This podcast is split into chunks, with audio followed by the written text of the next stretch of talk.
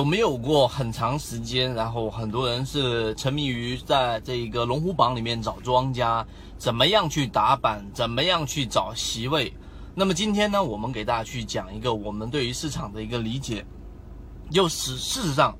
到现在为止，整个市场里面其实还是有一些庄家，但是有一个观念，你如果说没有很好的扭转过来，可能对于你的操作就会有很大的一个问题。很多时候我们去看龙虎榜，我们看很多的席位，例如说比较有名的佛山，对不对？例如说我们的这一个啊，很多很多的这种席位密码里面，很多席位里面它就是所谓的这一种游资在里面入驻。但是今天我们给大家去讲一个观念，就是事实上很多个股的上涨，它并不是所谓你想象中的庄家所推动的，推动它上涨的原因是什么？你你停下来稍微思考一下，实际上我们的判断和我们这么长经验里面得出的结论，真正推动股价上涨的是靠一个合力，可能是多个席位和多个游资最终一起入驻，然后把股价给拉高，然后击鼓传花，类似这样的一种操作。就像上一次我们在我们的例行课里面有讲到过，很多的游资其实也是一些大的一些机构，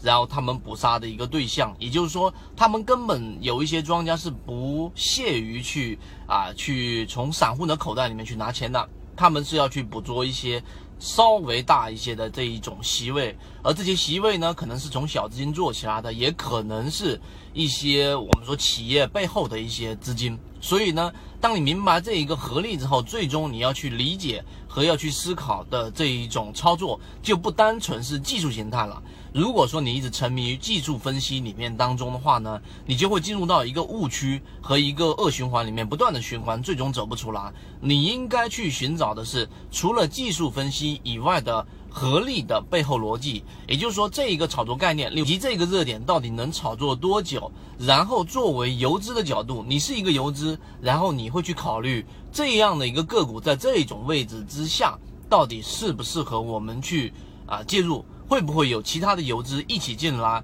然后共同的经过合力把这只股价给推高？